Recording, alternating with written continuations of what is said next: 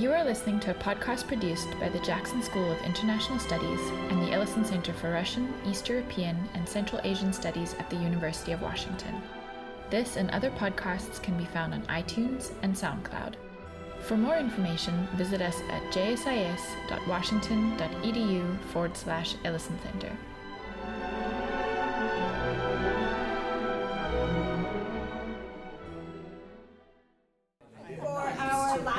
Study of the day, we uh, are going to focus on Russia, and I will just yeah. say that this is Glennys Young. She's a professor of history and international studies here at U W. I won't do any longer of an introduction if you want to mention any um, anything that is relevant to today's topic. Okay, well, thanks very much, Val, and thanks uh, very much to Phil and Val for inviting me to be here, and thanks for spending a hot um, Wednesday afternoon uh, with me.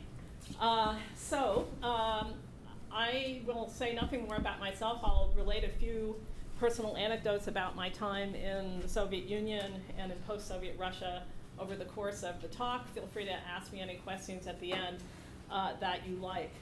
So the title of my talk, as you know, is Putin's Russian, A Historian's View.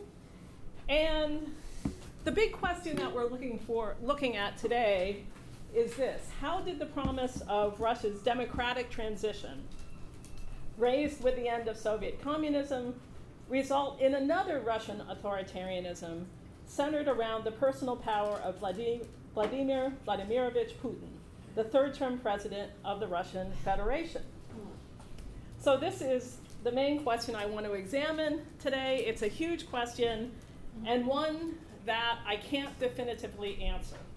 Right. Darn it. Maybe I'd get sixty-four thousand rubles, which isn't very much money if I could. Um, and in fact, all the existing uh, explanations are interesting and yet uh, deficient in some way. So instead, uh, what I want to do after placing Putin himself in historical context mm. is introduce you to three major approaches to defining the political system in Russia and examine how they approach the Russian and Soviet past. Uh, I'm also going to cre- critique them, including how they use the past, what, how they approach history. So first, some brief context. In two thousand, Putin, a relatively obscure political figure to most Russians, was inaugurated president of the Russian Federation. Here we see Putin with Boris Yeltsin, the preceding president, at the inauguration. True, Putin was not completely unknown. Yeltsin had appointed him acting prime minister in nineteen ninety-nine and acting president in two thousand. Nor was he unknown in Saint Petersburg, formerly Leningrad, in the Soviet period. After he returned there in nineteen ninety from Dresden, East Germany, where he had been a K G B agent from nineteen ninety-five to nineteen ninety, he became a figure in city politics. In May nineteen ninety, he was appointed as Mayor Anatoly Sobchak's advisor on international affairs. In June nineteen ninety-one, he became chair of the Saint Petersburg's mayor's office Committee for External Relations.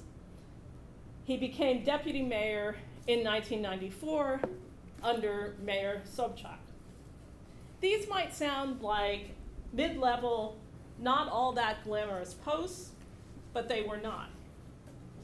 Both positions, all, all of these positions allowed him to make crucial economic decisions during the years in which Russia's economy was still undergoing a profound transformation from a command economy in which the capitalist market was suppressed to a market economy of private ownership and private property. Putin's behavior, the deals he oversaw that involved foreign companies such as the German company Siemens, was the subject of investigations for corruption, money laundering, and so forth, by the Saint Petersburg city legislature. So in Saint Petersburg, Putin was not unknown. But then, in nineteen ninety-six, his boss, Anatoly Sobchak, lost his bid for re-election. Putin, subject of criminal investigations, and jobless, would seem to have had fewer poor future prospects.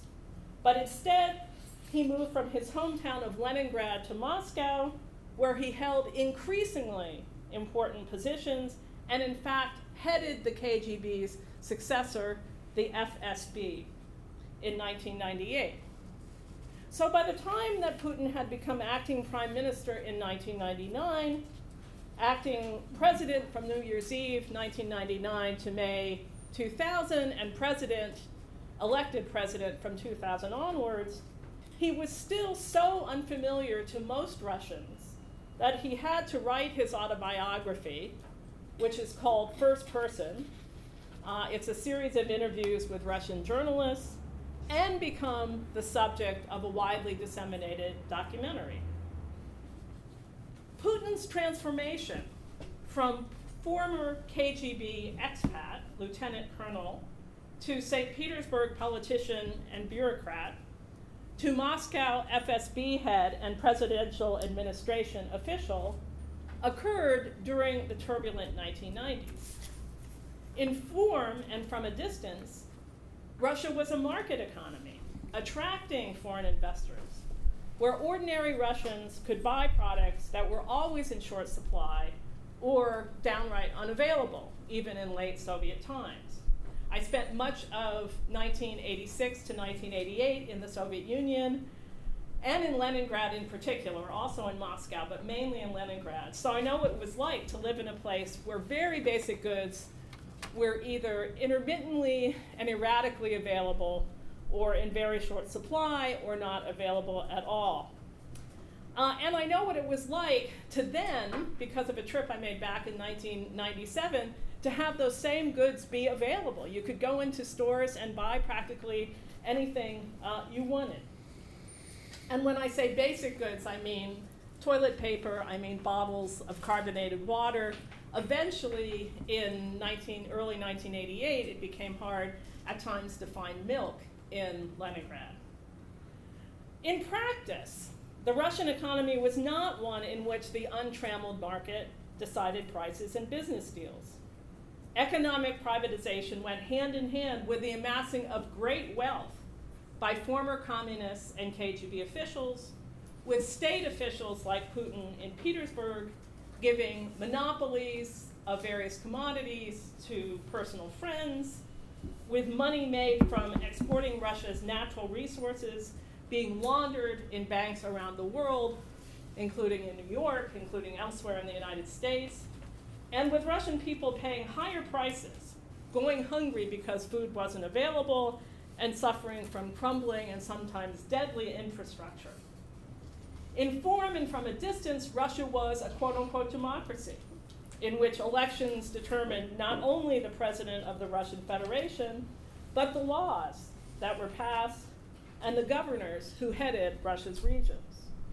In practice, at best, Russia was a quasi-democracy, mm-hmm. in which oligarchs' money bought elections, elected officials used executive prerogatives to amass wealth and suppress critics, criminal investigations of corrupt officials such as Putin were dropped, and in general, understandings mattered more than laws. So these characterizations are necessarily oversimplified and to some extent distorting. But there is no doubt that by the time Putin became president in two thousand, illiberal, authoritarian, non-democratic, and state capitalist trends had already developed and made the question of who Putin was, who is this Vladimir Putin, and where he would lead Russia, a hugely important question. So among the questions that of political structure that still needed to be resolved in two thousand were those concerning the Russian Federation itself. So let's take a look at this map so that Russia is not an abstraction. So the Russian Federation is only part, albeit a very large part, of the former Soviet Union, but like the Soviet Union, it still stretches over eleven uh, time zones, from the Baltic Sea in the northwest to the Pacific Ocean in the east. It comprises nine federal districts and six types of quote-unquote federal subjects. Those are units of geopolitical territorial organization. I'm just going to list them here. I don't think your students need to know them, but just to get a comple- give you a sense of the complexity of governing, here they are. Republics, two words in Russian that basically mean regions. They were used during the Soviet period. The, they are the following krais, oblasts, three federal cities, one autonomous oblast, and four autonomous okrug, another Russian word also used in the Soviet period for district. Russia's size, no longer a sixth of the world's surface that it was during the Soviet times, but still huge, its climatic diversity, its harsh winters, its declining populations, its emptying village, villages and rural sectors, its rust belts of steel and armament strat- factories, just to name a few elements, make governing this vast territorial expanse extremely difficult. There's also the ethnic and ethnic and ethno-territorial issue. A good percentage of citizens of the Russian Federation are not ethnically Russian at all. Uh, they might be Tatars, they might be Bashkirs, for example, they might be Ukrainians. The Orthodox Church has undergone a tremendous resurgence, but the Russian Federation still encompasses tremendous religious diversity, including Muslims, non-Orthodox Christians, Jews, and even Buddhists, just to give a few examples. Much of Putin's support or base lies in regions and cities outside of Moscow, located here, near Saint Petersburg, or in what former N P R journalist Ann Garrels calls, quote unquote, Putin company. Mm-hmm. Country. It's Putin company too, but mm-hmm. uh, the title of the book is Putin Country. So what exactly is the political system that Putin and his loyal lieutenants have created, and a certain percentage of Russia's citizens still support, despite certainly a growing opposition movement led by Alexei Navalny, uh, a movement that's especially popular among younger Russians? And what do the defining elements of this political system have to do, if anything, with the Russian and Soviet past? So we're going to examine today, critically, three basic characterizations. All of them, including others that I haven't listed here, such as Russia, you've probably heard these, Russia as a mafia state, for example, have been applied to many other cases besides Russia. The first that we're going to examine is managed democracy, a concept that actually was first advanced by Walter Lippmann in nineteen twenty and has since been applied to other political systems, such as, quite recently, by the Princeton political theorist Sheldon Walden, Wallen uh, to the United States. Moreover, one of the Kremlin's own political theorists, or former political theorist, Lev Pavlovsky, has used it to define the contemporary Russian political system. We'll look at this concept in more depth uh, in a moment, but for now, a quick de- definition of managed democracy. It's a hybrid political form in which democratic political processes, such as elections or nominally democratic processes, coexist with authoritarian political practices, such as the silencing of a critical press and political violence to, decip- to stifle dissent and opposition. The second characteristic that we'll examine is this catchy phrase, kleptocracy, uh, advanced very broadly as a way of understanding and defining the Russian political system by Karen Dawisha. Kleptocracy, as you'll probably remember, is rule by thieves. And what Dawisha means by, in, specifically by rule by thieves in relationship to Russia and Putin, is that Russia's authoritarian political structure is, in effect, a tribute system. So that is, It's a close-knit cabal, as she puts it, in which Putin presides over the trading of political and economic privileges for political loyalty. As she shows, I think very convincingly, the roots of this predate Putin's becoming president in two thousand. And the third approach that we uh, are going to examine in thinking about contemporary Russian authoritarianism is to see it as a phase within a much longer revolutionary process that began in the mid nineteen eighties when Mikhail Gorbachev became General Secretary of the Communist Party of the Soviet Union. So as you can see, this represents my own way of thinking about uh, the end of the Soviet Union, uh, the end of Soviet communism, two separate but related processes that are often lumped together as the Soviet collapse, and the political development of the Russian Federation since nineteen ninety-one. Certainly, nineteen ninety-one, the year most often identified with the Soviet collapse, was a year of dramatic political and social rupture, akin, say, to seventeen eighty-nine in the French Revolution, nineteen eleven in the history of the Qing Dynasty in China, or nineteen seventeen in the Russian Empire. Just as all of those revolutions were processes encompassing distinct phases and, and stretching over decades, so too what I call the Soviet Social Revolution encompassed different phases and stretched over decades. The French Revolution that brought the invention of modern political practices essential to democracy had its Napoleonic phase and its restoration. So why then would we expect the introduction of democratic processes and practices in the Soviet Union at the same time as a rapid compressed transformation from a command to market economy that the Soviet Union was undergoing, not to be followed by some kind of political reaction and possibly some sort of authoritarian political development?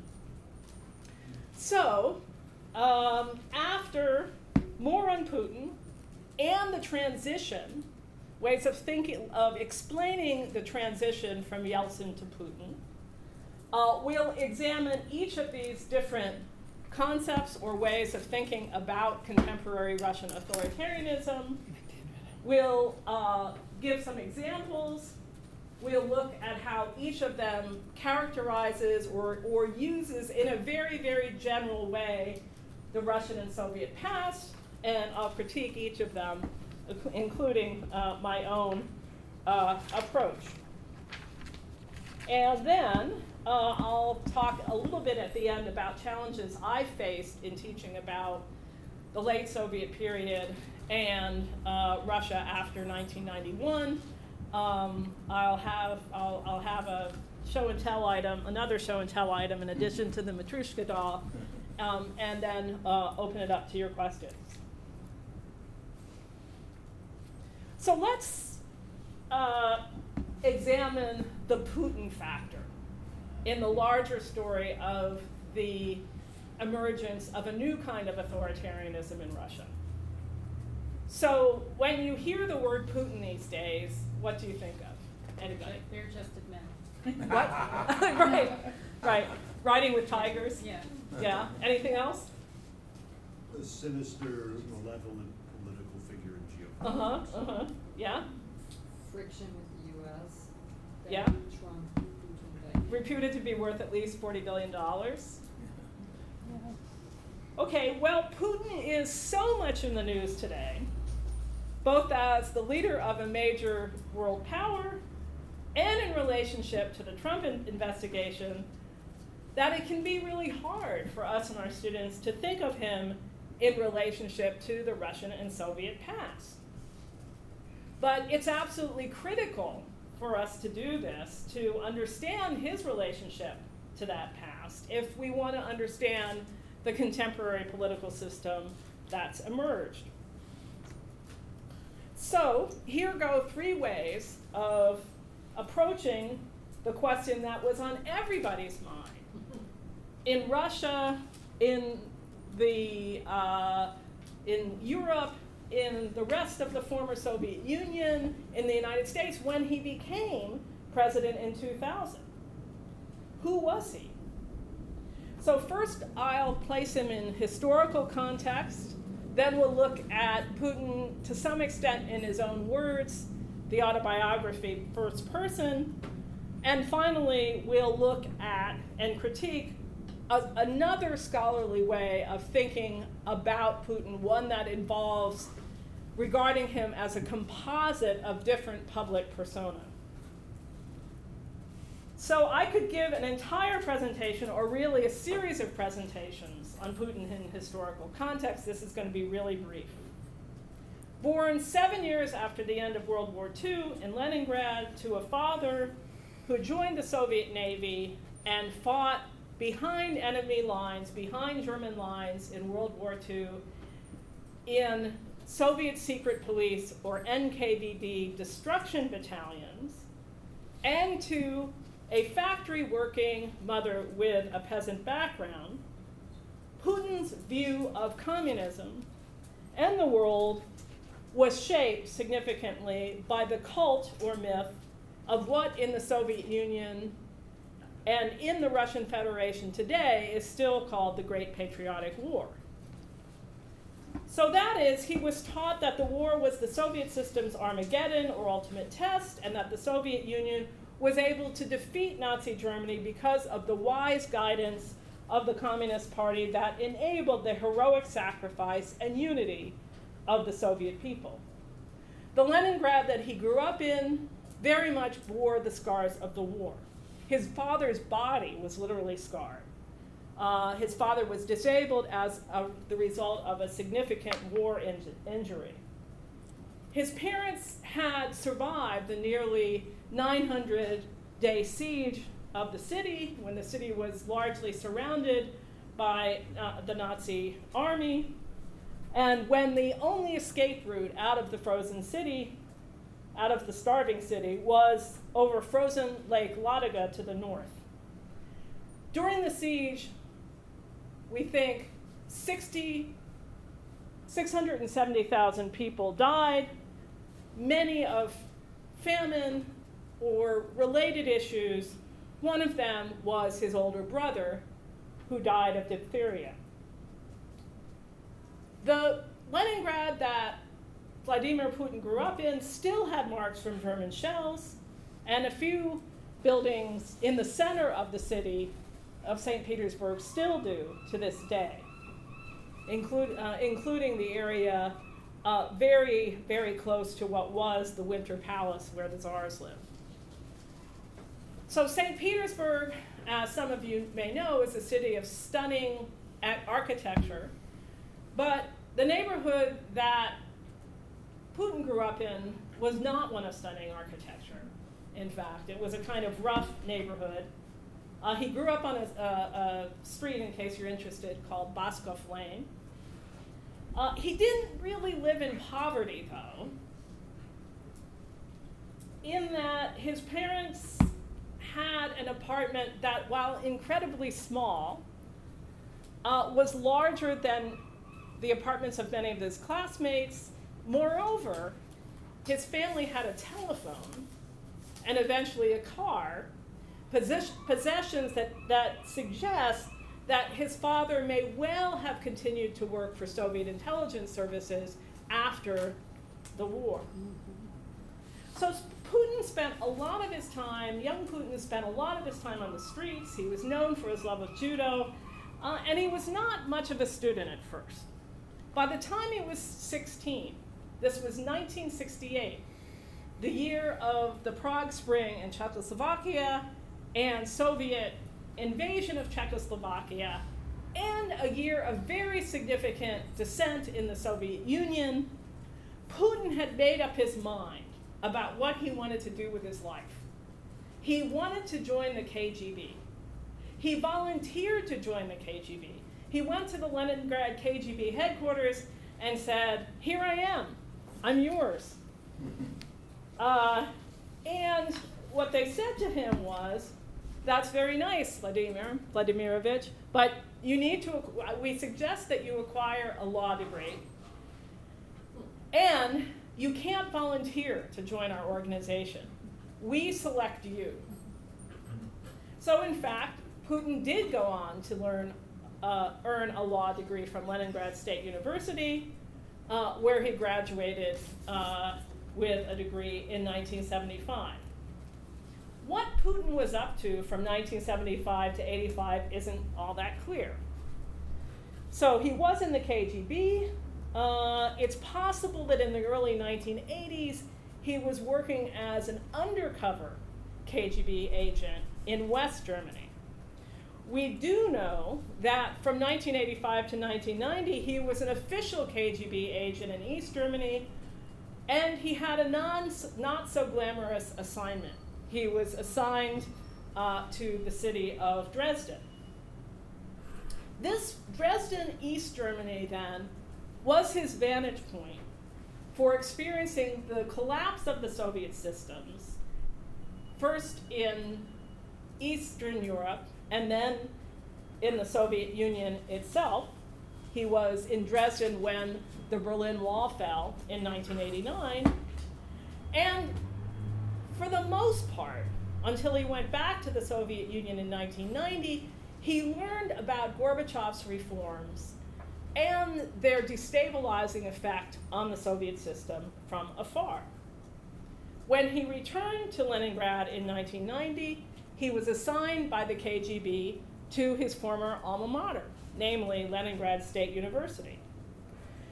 There, he crossed paths uh, with a former law professor, Anatoly Sobchak, later chair of the city council and mayor, as I mentioned. Perhaps by chance, which I doubt, or perhaps as part of a K G B strategy to capture, if slowly, the institutions of Russia's emerging democracy, Sobchak chose Putin to be his top deputy when he was mayor. So let's think about what all this means. Putin was thus making crucial economic and political decisions during the economic depression of the early Soviet period, in a city in which, in the early nineteen nineties, people were going hungry because food wasn't available, uh, and people were being paid by barter, often through a barter system. So the roots of Putin's kleptocratic cabal, you might say, go back to the early nineteen nineties in Saint Petersburg. We don't, however, want to write his history or that of post-Soviet Russia in a kind of inevitable or teleological fashion. Uh, so it should be remembered that in nineteen ninety-six, when Sobchak lost his bid to re- be reelected, Putin was forty-three years old, and he was in, and he was unemployed. Once again, by chance or design, Putin more than landed on his feet, this time in Moscow. There, through connections, he held a number of positions in the presidential administration, uh, a, an institutional body that one scholar has aptly described as, quote, the successor to the old Soviet Central Party apparatus, unquote. Yeltsin named him head of the F S B, uh, successor to the K G B in nineteen ninety-eight. And this brings us to a crucial point about Putin and Putin's Russia. So there was tremendous continuity in personal networks, friendships, working relationships from pre-Soviet to early post-Soviet days in the major institutional structures of the Russian Federation.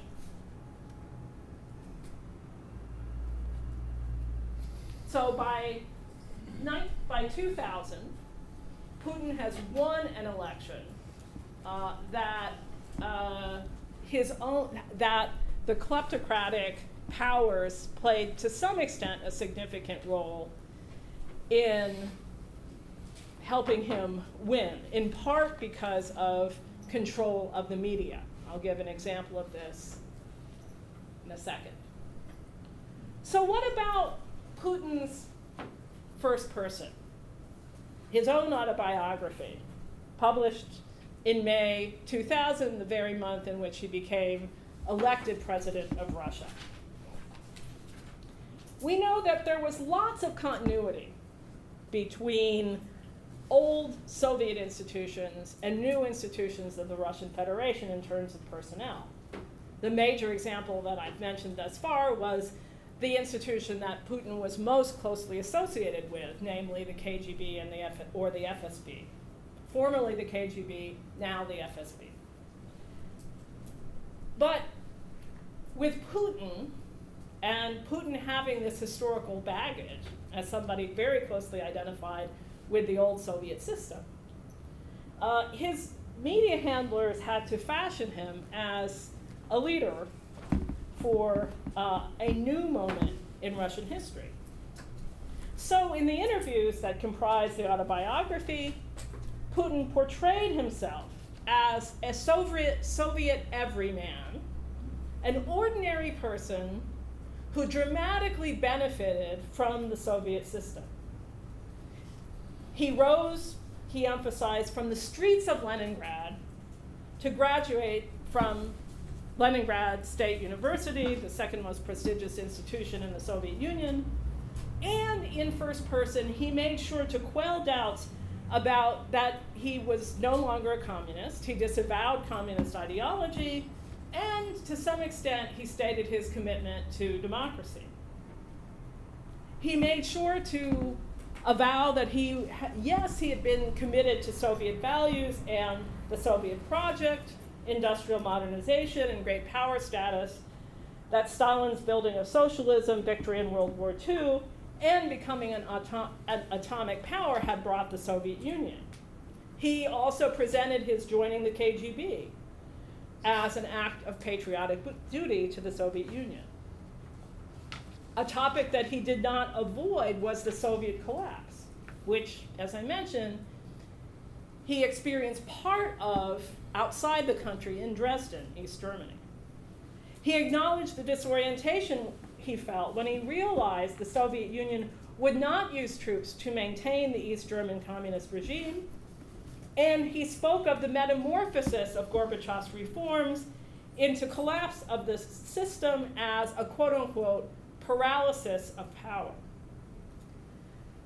Reading not too much between the lines, one finds inklings of Putin's determination to avenge his personal uh, disorientation and recapture, perhaps at an unknown point in the future, the institutional stability of the pre-reform, pre-nineteen eighty-five Soviet system, even if in non that, that future stability would come in a non-communist form. So let's take a look in terms of the significance of the Soviet collapse to Putin on what he said in June of this year uh, in Sochi, site of the two thousand fourteen Olympics, in response to questions from one of the gifted children for whom he created a school called Sirius, S I R I U S. Uh, before we do that, here's his first person. Uh, you can find the first chapter of it. You and your students can find the first chapter of it on the New York Times website, uh, so it's readily available. Okay, let's see if I can do this.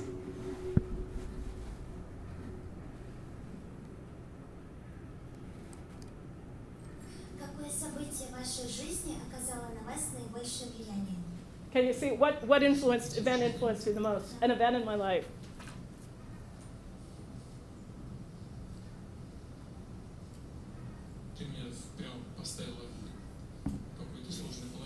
You put me in a difficult plot, spot.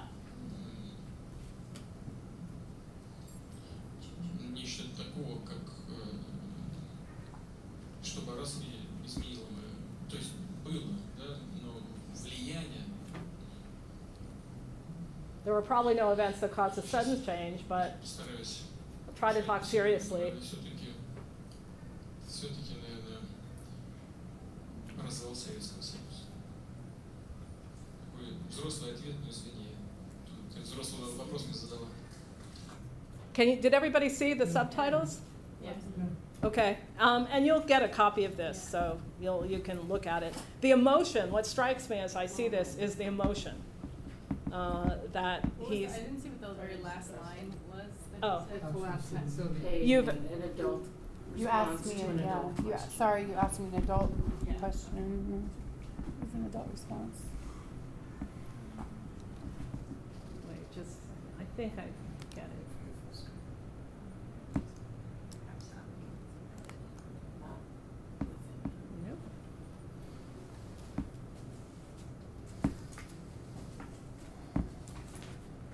I can't. I'm sorry. I can't get it. Okay. He says. Uh, he says. Uh, this is a, a grown-up or an adult answer, but you asked me adult. Y- yeah, and he actually says, "I'm sorry, mm-hmm. Izvini, uh, pardon me, forgive me," uh, which I also find very, very interesting. Uh, so uh, back to um, Putin and different ways about thinking about the question that was on everybody's mind in two thousand when he became uh, president, president. We can also think of him as a kind of composite. We,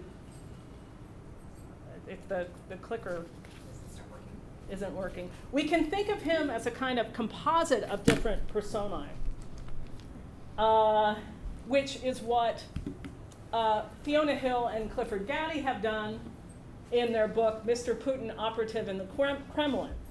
So going over these very quickly, the statist, whose basic goal is to restore Russian state power, and on the basis of the necessary basis of state unity, eliminating dissent and opposition, history man, championing of those Russian czars who expanded especially the Russian Empire and uh, brought the Russian Empire great fame in the world, survivalist as the only surviving child of parents who made it through, miraculously, the siege of Leningrad. He focuses on preparing Russia to survive categ- catastrophes, outsider, an example being he's not from Moscow, free marketeer, yes, continuing influence of oligarchs such as Igor Sechin, who's st- still very much around, mentioned in connection with the Trump investigation, in- incidentally, and, and state control of many companies. But under Putin, there was also the use of t- Uh, lowering taxes to create incentives to work, uh, and the expansion of small and medium businesses.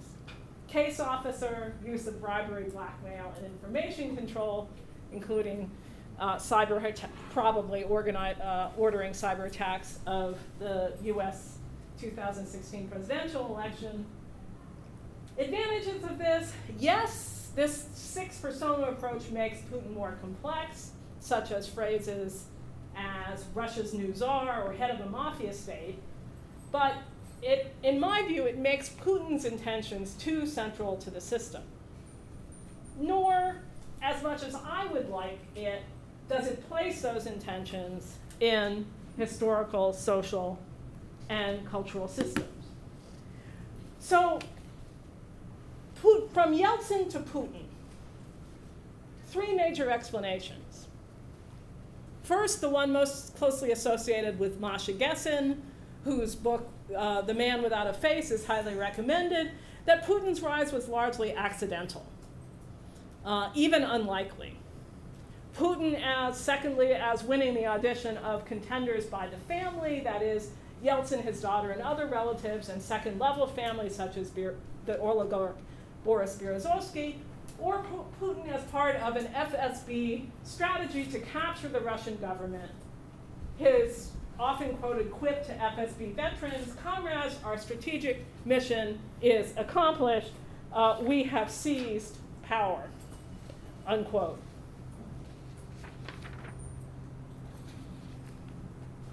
So all of these uh, approaches have something to recommend themselves. There was nothing written in stone about Putin's rise. Historical contingency is important if that's what Gessen means when she says that Putin became president by chance, but certainly these other factors were important too.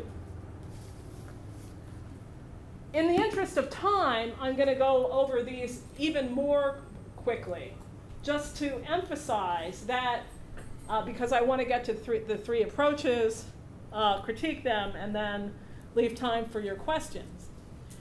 So you should be aware that there was very significant, there were very significant elements of continuity between the Yeltsin years, often described as chaotic and definitely painful for many Russians, and those of the Yeltsin years. Influence of the oligarch, control of media, weakening of the parliament, the most noted example being Yeltsin ordering the army to shell uh, the parliament by tanks in nineteen ninety-three during the constitutional crisis over uh, po- liberal reforms and presidential authority, uh, and a, a decline of political freedom that began during the Yeltsin period, certainly.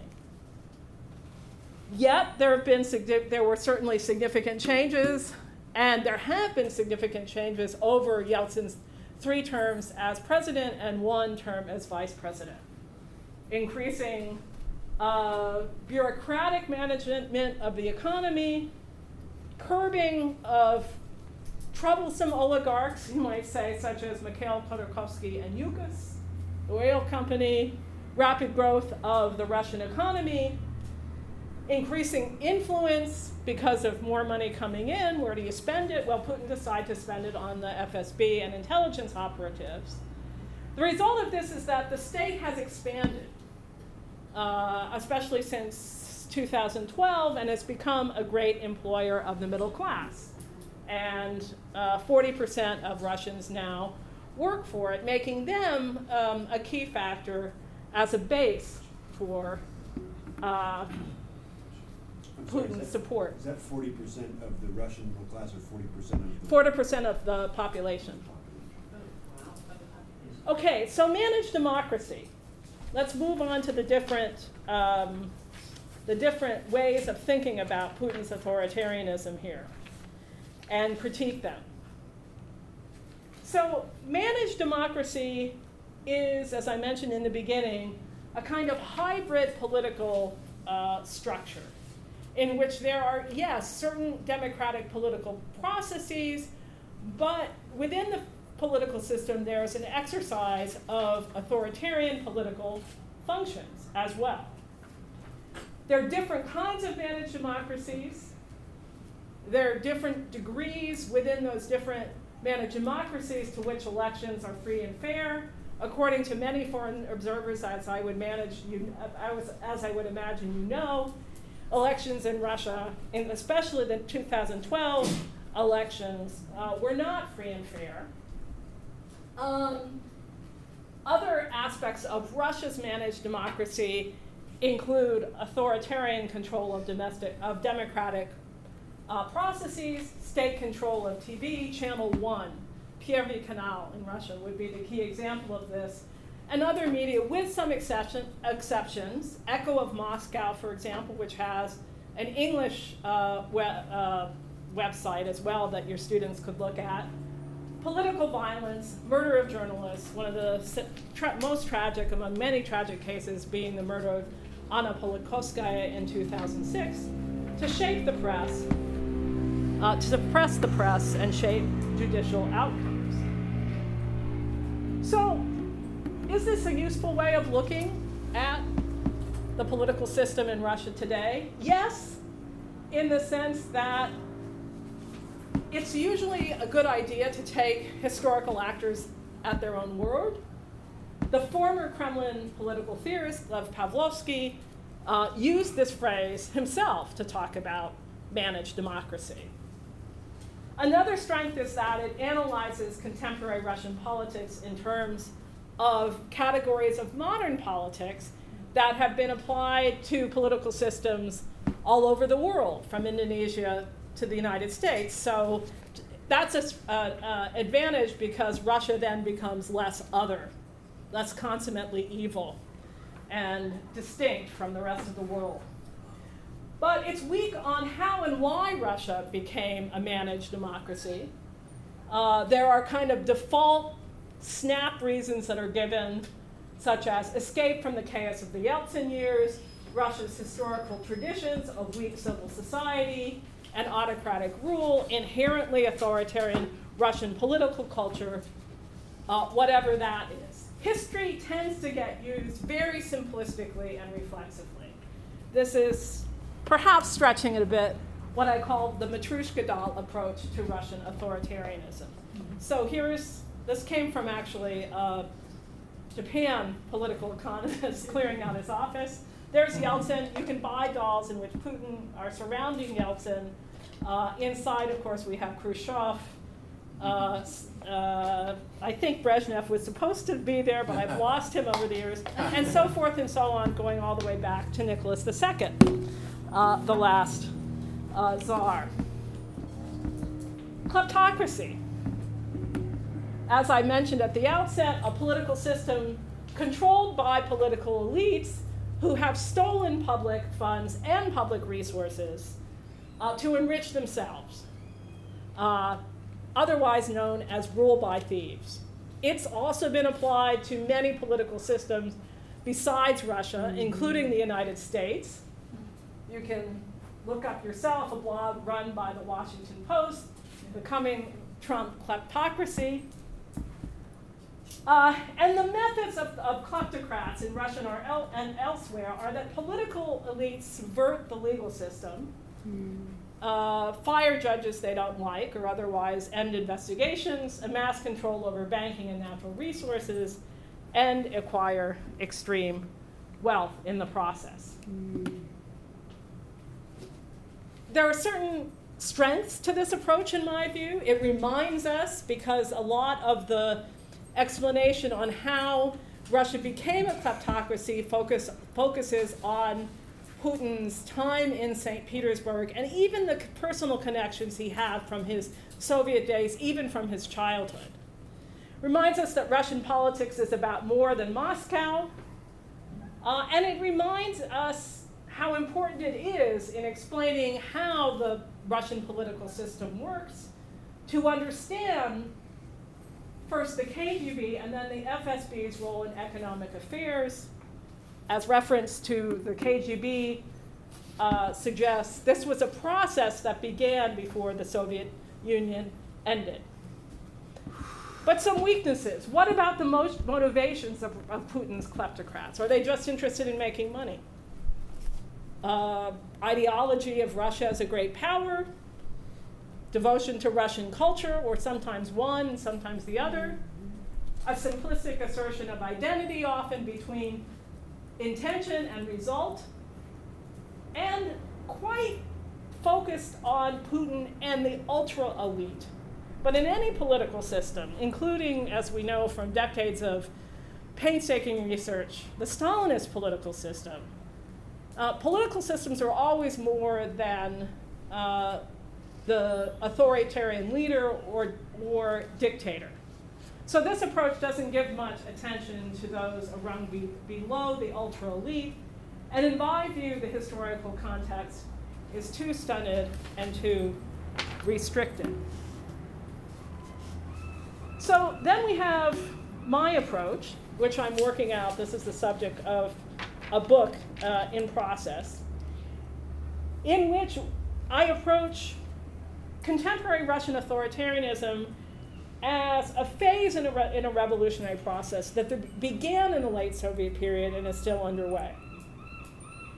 The Soviet social revolution, as I call it, began not because of popular discontent from below in the nineteen eighties, though that existed in the late Soviet period. Rather, like prior revol- world revolutions, the Soviet social revolution began when political elites, the Communist Party of the Soviet Union under Mikhail Gorbachev, launched a process of reform that inadvertently resulted in the collapse of the system and state breakdown, in part because of conflict between political elites.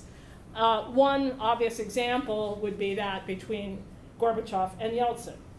Reforms under Gorbachev, such as the creation of, a limited, of limited aspects of a market economy, the nineteen eighty-eight law on cooperatives, or limited private em- enterprise, the introduction of electoral politics, nineteen eighty-nine, elections to the Congress of People's Deputies, which included non-communists who were elected and multiple candidates, did not lead to the revitalization of the system, which Gorbachev wanted, uh, but rather to uh, the creation of alternative structures of authority and power and legitimacy that brought the system uh, down.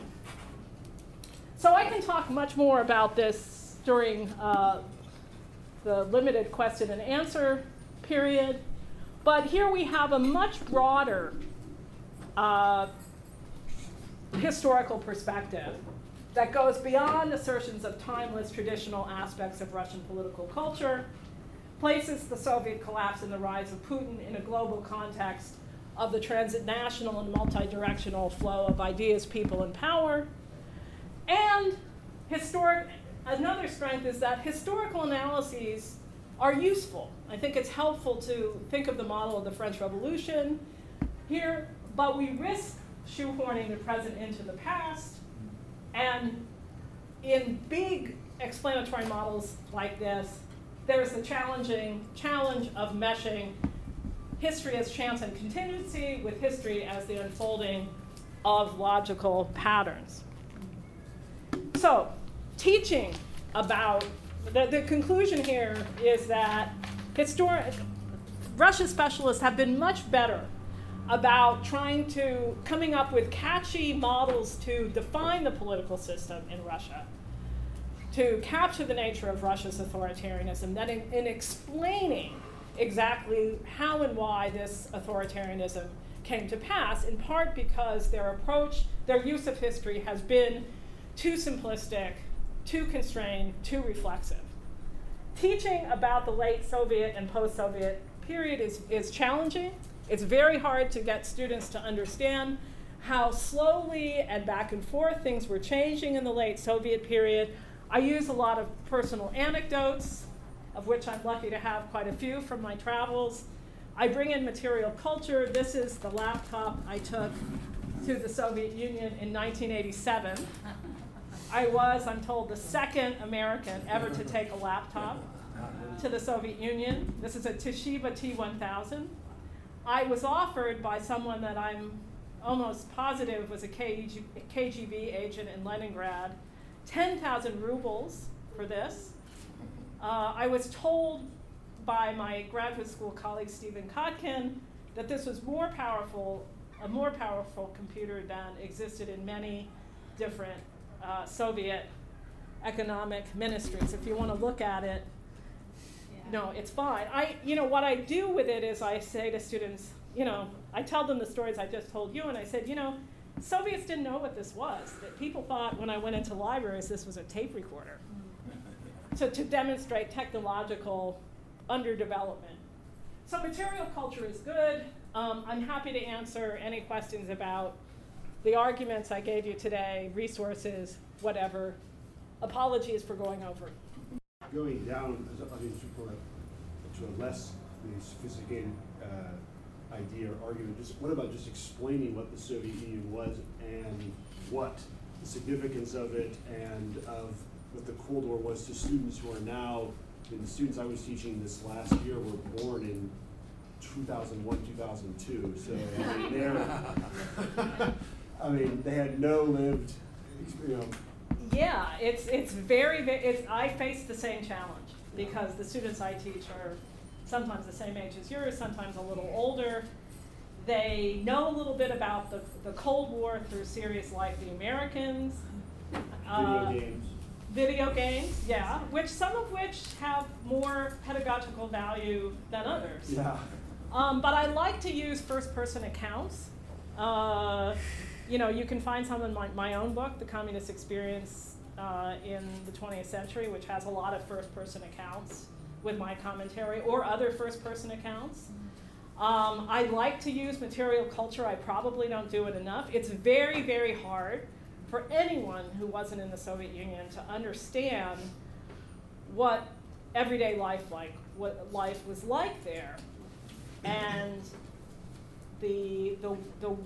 The, the difficulty of actually living in the Soviet Union, and yet, paradoxically, the attraction after the, so after the end of the Soviet Union, of a welfare state in which the state provided so much.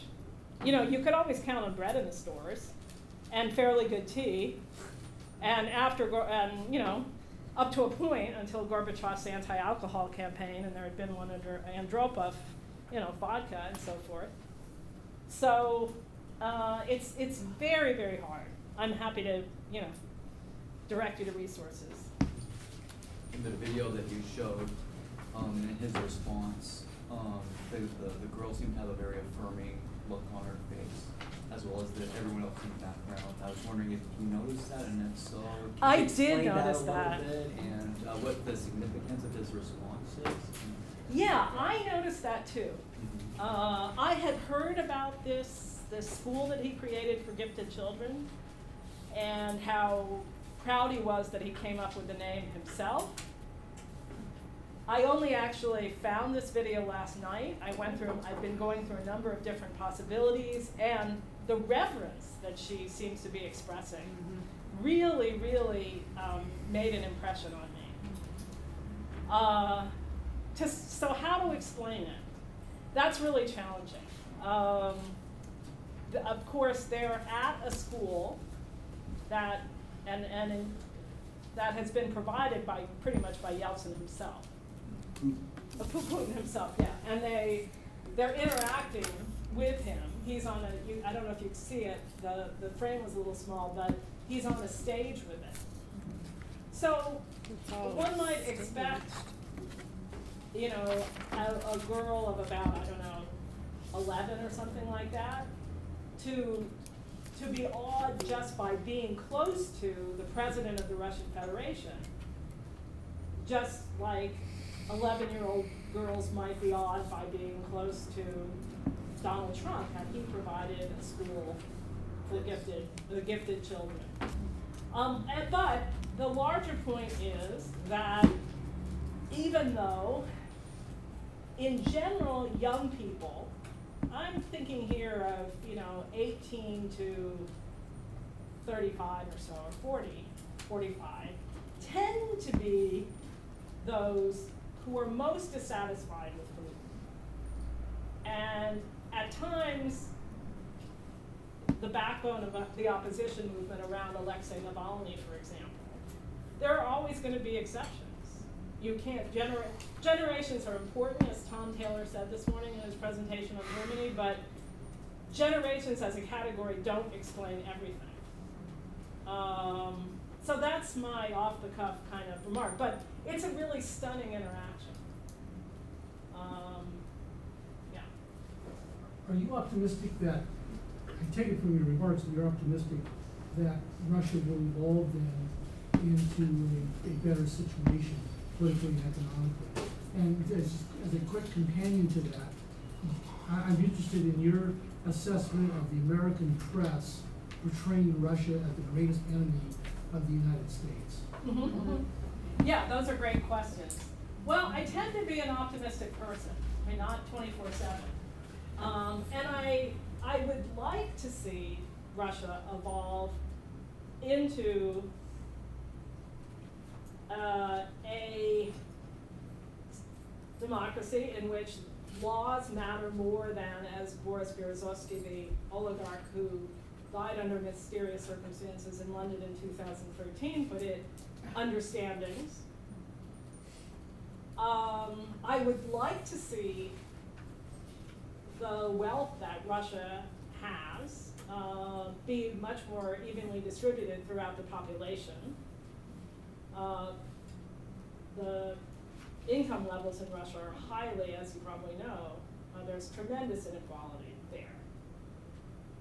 Um, I am, that said, and and in a way, you know, the, play, seeing Russia, Russia's current phase of authoritarianism as part of a larger revolutionary process provides some basis for hope.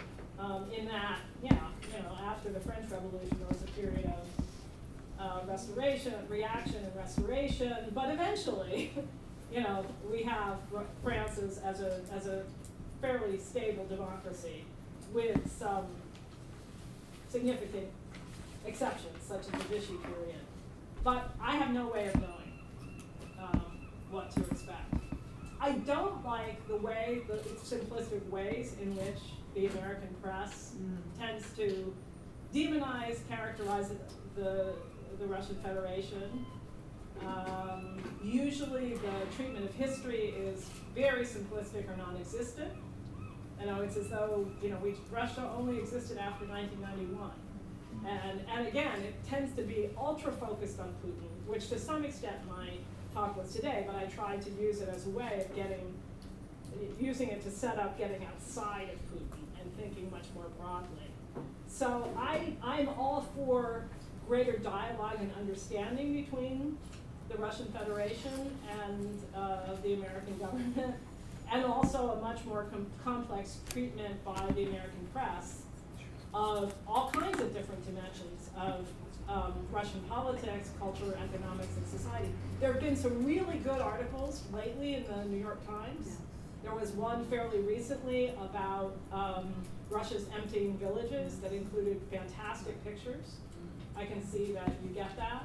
There was a great, uh, another great article on uh, the art scene, including uh, a photographic phot- a photographer who took pictures in Russia in two thousand eight. So there's there are some exceptions, but in general, there you know the kind of Cold War binaries that existed with respect to the, the American press and the Soviet Union, you know, East versus West, free, you know, light versus darkness and so forth and so on have been resuscitated in, in an unfortunate way. You know, that said, it's very important to understand the connections, and uh, I haven't alluded to it, but there are lots of connections between the Russian oligarch, it seems, and um, certain figures in American politics. um, do, do you think it's it's relevant that in the long history of Russia, there have been many very strong leaders, and it, like if, if you were looking at that also as a pattern in terms of the the long mm-hmm. thread of history that Putin has also stepped into, because that does seem to be an aspect that goes all the way back to the Ivans. Right, right. It is an aspect of Russian history, uh, and it's true that Russia has had very few extended periods of anything approaching democracy. But I I like to fight, push back with my students against the kind of, I, I, I'm going to use a phrase here, see if you think it's apt or not, the whack-a-mole kind of mm-hmm. approach to, to Russian history. You know, you just can't get rid of these these authoritarian leaders. Every time you get, you you what, you knock one down, another one pops up. Uh, the question is historically how, what are the particular political, social, institutional contexts that have caused new phases of authoritarianism, semi-autocratic rule to resurface again? You can push back with students and say, well, look at England. England was a, uh, you know, was a, a country of, of, of monarchs. So was France.